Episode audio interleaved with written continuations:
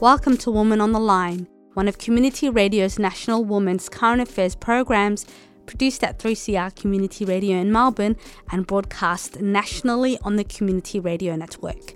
I'm your host, Jan Shirwa. We all agree everyone deserves access to good quality education. Unfortunately, not everyone is given the same opportunities. In Australia, the legacy of racist policies has meant that Aboriginal students continue to face structural barriers that impact their education. I reached out to Auntie Gail Kunwara Dawson to find out what makes a real difference to the lives of Indigenous students.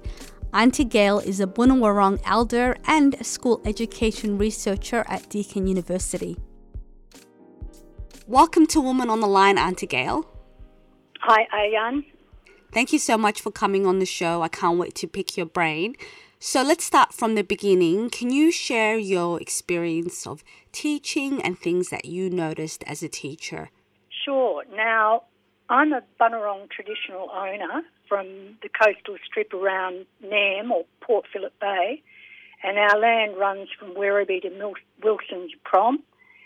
And I live somewhere else now because my husband and I are building another yacht but I'm still beside the salt water. And I come home often for business. And although our Bunurong community spread all over Australia, metaphorically we sit in the same camp. We come together for ceremonies, and although they're different to old times, it's still really the same. Now, I started teaching in the 70s, and in my first posting, I got the shock of my life. I was raised in an urban area, and nobody ever told me that there were children in Australia who still spoke their own languages.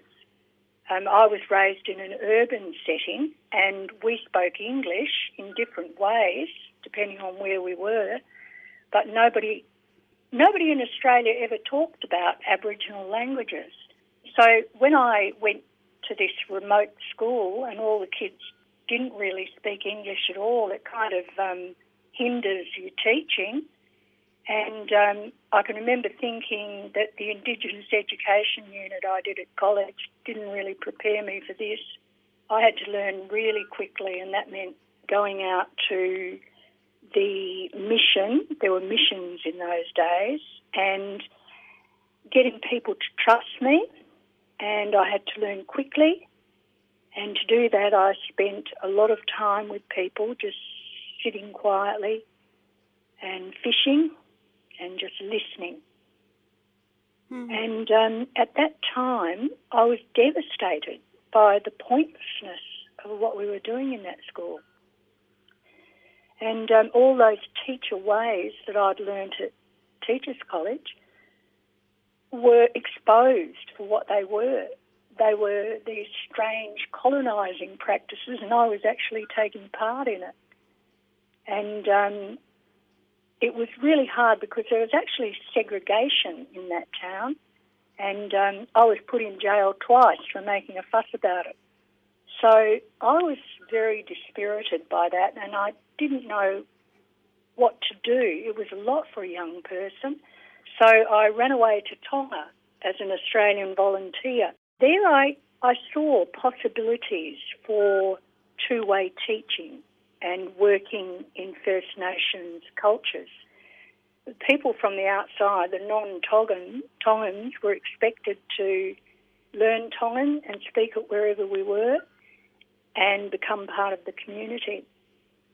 The Tongans looked at us very fondly as foolish and very uneducated guess. But it gave me a start with learning other languages. And there also there were sounds in Tongan that are similar to sounds in um, Australian languages. So when I came back, I worked in um, one of the first independent schools in the Pilbara in WA. And uh, these people had come out of the very first Aboriginal strike on stations in 1946. And these people ran the schools the way they wanted them. There were bilingual programs, Aboriginal teachers, And my job was to teach English and Western maths. And in the Nyangumarta language and literacy programs, I was an assistant teacher. So the model had been changed into a way where the outsider teacher didn't have all the power. And of course, that was a very powerful learning experience. Mm. When I think back on that time there, I think I'd like to see someone try a bit of colonisation in that setting because you wouldn't be able to. In ceremony time, we packed up the school in a few crates and we drove out to the Great Sandy Desert. And um, school or education happened all around us. And it was all just part of camp life. And we fitted into what, whatever was happening. It could be a trip out to see an ancient grinding stone. Imagine like thousands, tens of thousands of years old, still sitting there where the old people had left it. Or there could be hunting trips for goanna or emu, kangaroo, or it might be ceremonies at night under the stars. But the school fitted in with that and worked around. So it was a good model. Mm. God, you've given me so much to think about. So, from from what I'm hearing, the issue is twofold. One, at that time, at least, university didn't prepare you to work with students who didn't fit in that white mainstream model, and two, the curriculum was also very, I guess, very um, generic, so to speak. Is that what I'm yes. hearing? Yes, that's right. Um, so the current curriculum, there's nothing wrong with it. It totally respects the importance of Western identity for Western children. It's reproducing a system that works really well for over 3,000 years. However, the Australian Indigenous system is much older and has also worked very effectively, probably for much longer. Mm. And the important thing is it sustained Indigenous identity against massive threat for the last 233 years. I love what you said just before how Indigenous knowledge and stories should be taught alongside the curriculum as opposed to like a separate thing, something that you do at home. It should be something incorporated into the curriculum.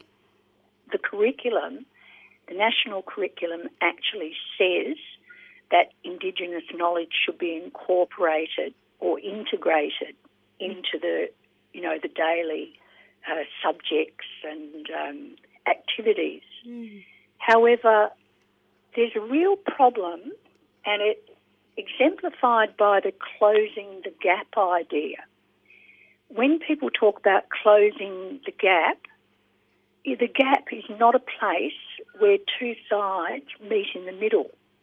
It's a metaphor that tells us that one day the Aborigines will reach a Western level, and when they do, we will have closed the gap.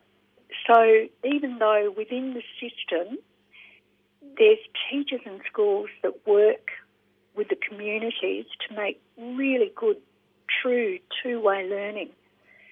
But it depends on individual people rather than the system. So it's, it's never sustainable. And on community radio stations right across Australia, you're listening to Woman on the Line. We now return to Auntie Gail as she explains why some schools might be reluctant to incorporate Aboriginal knowledge and perspectives into the school curriculum. Well, you can't do it. You can't do it unless you are integrated into the community. Here's an example. Common belief of the education system is that the problem in remote communities is poor attendance but what happens when all the kids come to school and the attendance jumps from 100 to 500? I know the answer to this because with the teachers, one of the schools in the Northern Territory, we, we made this happen with the community and the teachers. And then when it happened, there weren't enough classrooms, there weren't enough desks, there weren't enough teachers, there weren't enough books. And if you bring in more teachers, there's nowhere for them to live. It takes years to build houses for the additional staff and money. Mm. And like that situation really shows up the pretense of equality that's happening in schools. And I, I wasn't given a medal for getting all the kids to school. I was actually removed. So the education system is actually designed really for Aboriginal children to fail. Right, because to me it sounds like the issue is systemic as opposed to like the individuals. Because everything that I've read online seems to be, oh, the issue is with the community, you know? Well, the closing, the notion of closing the gap absolutely tells you that it's coming from a def- deficit model because the Indigenous students have to come up to the level of all the other children, the mainstream children. There's no understanding there that the two groups can meet in the middle. Now, the Uluru Statement of the Heart says this so beautifully. It says, let's walk together. Let's walk together to a better future. Right, that sounds so beautiful. All right, so I know we earlier we sort of discussed what we would ideally like to see. So, if change was to happen, how would it start? Because it's such a huge problem. What are some initial steps that the community can take? You know, the idea is that Indigenous knowledge will, you know, will come into the school. And, you know, what is that Indigenous knowledge? I can't even say when I'm sitting here by myself. When we want to do something, everybody sits together and we think about it, and everybody can have a say, and we think about that. So I can't really say how we would do it, but I know what it looks like in practice. It's sitting and talking with people, and then we make a plan to bring the school and community together for learning. So we shift the curriculum closer to the community. One example of that, um, we put aside one afternoon a week, and the community members, all the experts, came in and they set the kids up for learning. They set them up in their own language groups, in their skin groups, which is a way of, uh, you know, relationships, with all ages together and then they decided on an activity and everyone worked together. And then, so it might have been weaving or weaving and spear making, or it could have been dance or song or both. And, um, and then to bring it towards the Western way of education, all the photos and videos that were taken will be used during the rest of the week for maths sessions and English language and literacy activities and um, the bilingual program, language and literacy. And I think simple, yeah, so simple. Yeah, and I think Western culture, or, or at least the Western ideas of education, there's not a lot of focus on listening and storytelling and yarning. Uh, did you have you noticed that as well? That a lot of it is about memorizing as opposed to like coming together. Yeah. And it really makes me laugh now. Teachers talk all the time. And they only really use one kind of talking, and it's instruction.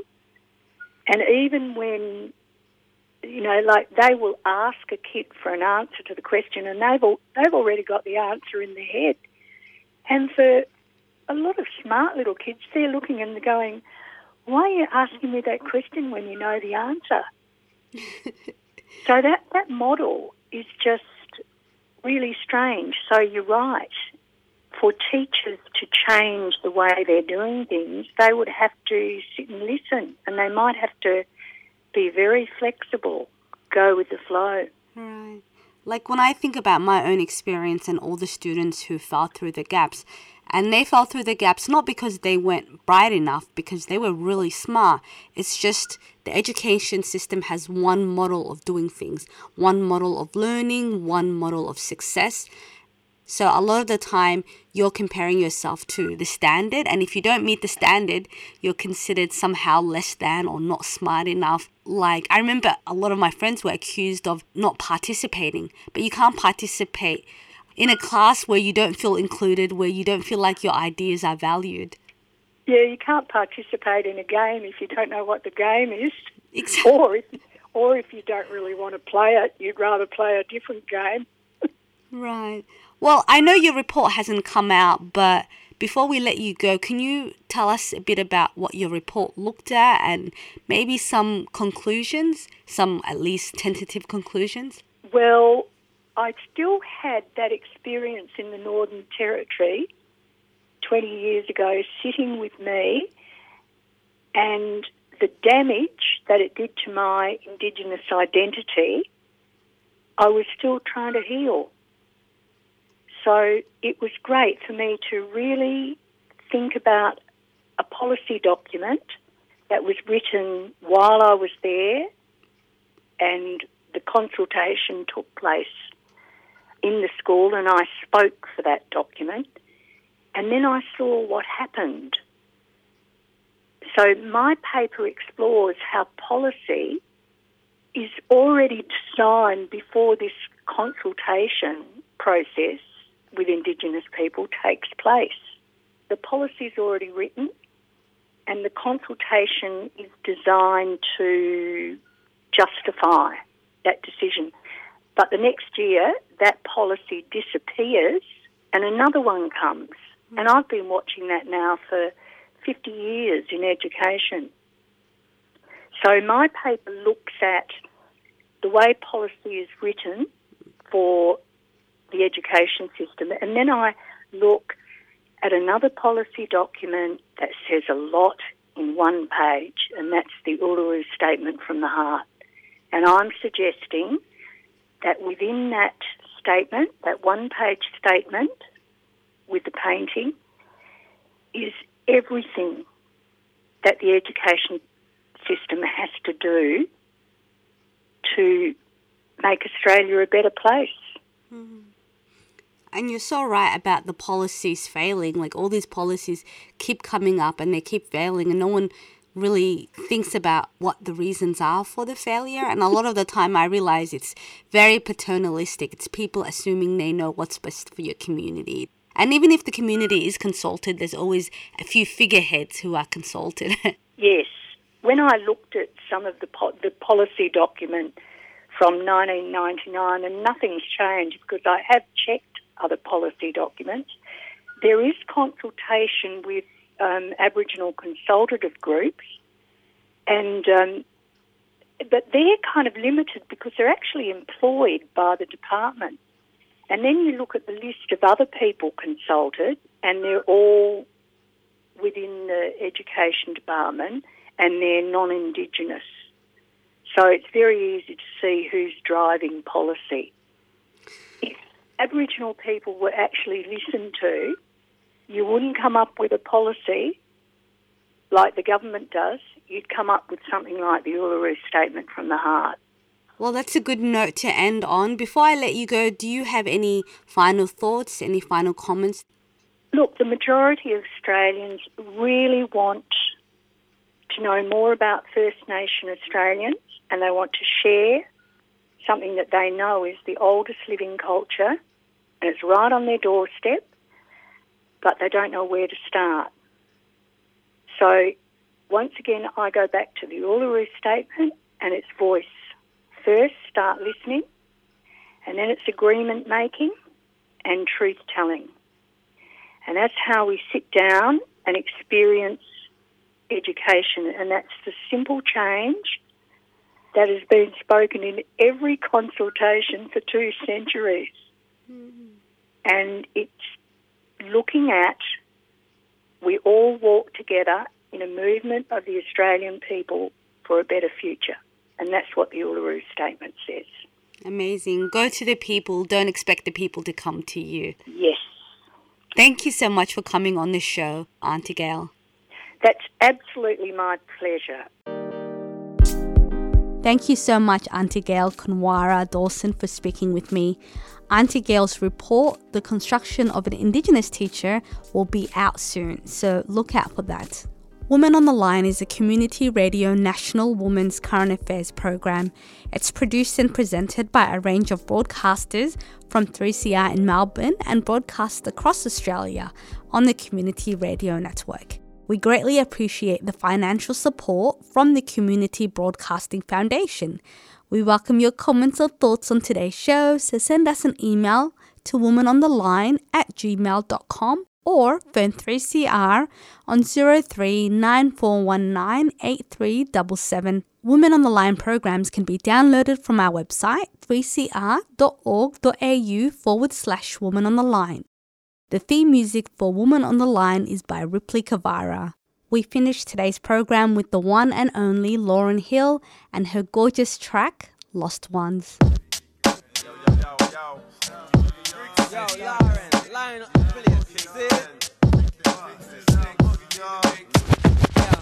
it's funny how money changes situation. Miscommunication lead to complication. My emancipation don't fit your equation. I was on the humble, you on every station. Someone play young Lauryn like she done. But remember not to game new under the sun. Everything you did has already been done. I know all the tricks from bricks to Kingston. My ting done, major kingdom, one wrong. Now understand L Boogie, not violent. But if a thing test me, run since creation. A groupie call you far from temptation. Now you on ball over separation. Tarnish my image in the conversation. Who you gon' scrimmage like you the champion? You might win some, but you just lost one. You might win some, but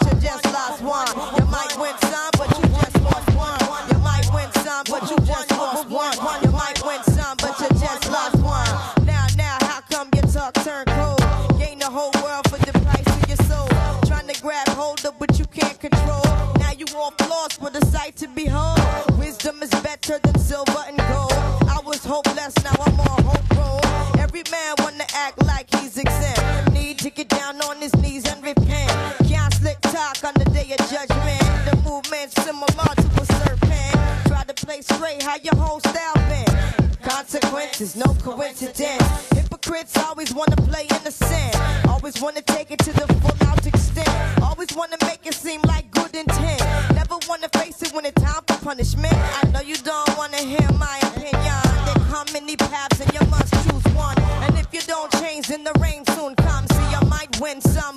you one.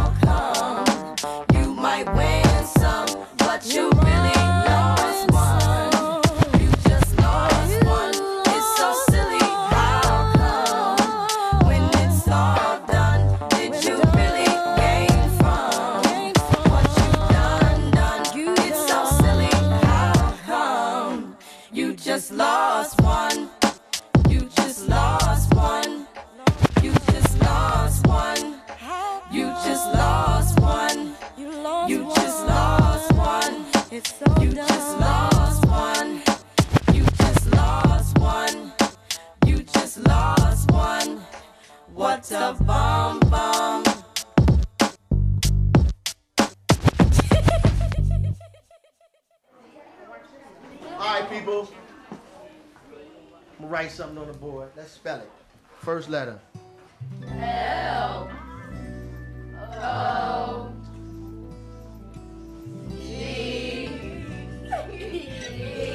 What's that? Love. What? Love. How many people know any songs about love? Right here. I know a lot about love. Tell me some titles. Titles. What's some songs? Love. There's a song called Love. Yeah, it's No it's song called It's by Love. Kirk Franklin. All right, what is how I go? How I It go? goes love. love. Go ahead. Okay. Anybody else? Is the only song you know about love? I can't hear you. I can't hear you. I will always love What about any movies about love? You know any movies about love? love. Love. Titanic. All right. Did you know that was about love, or you saw that on TV? They said it was about love.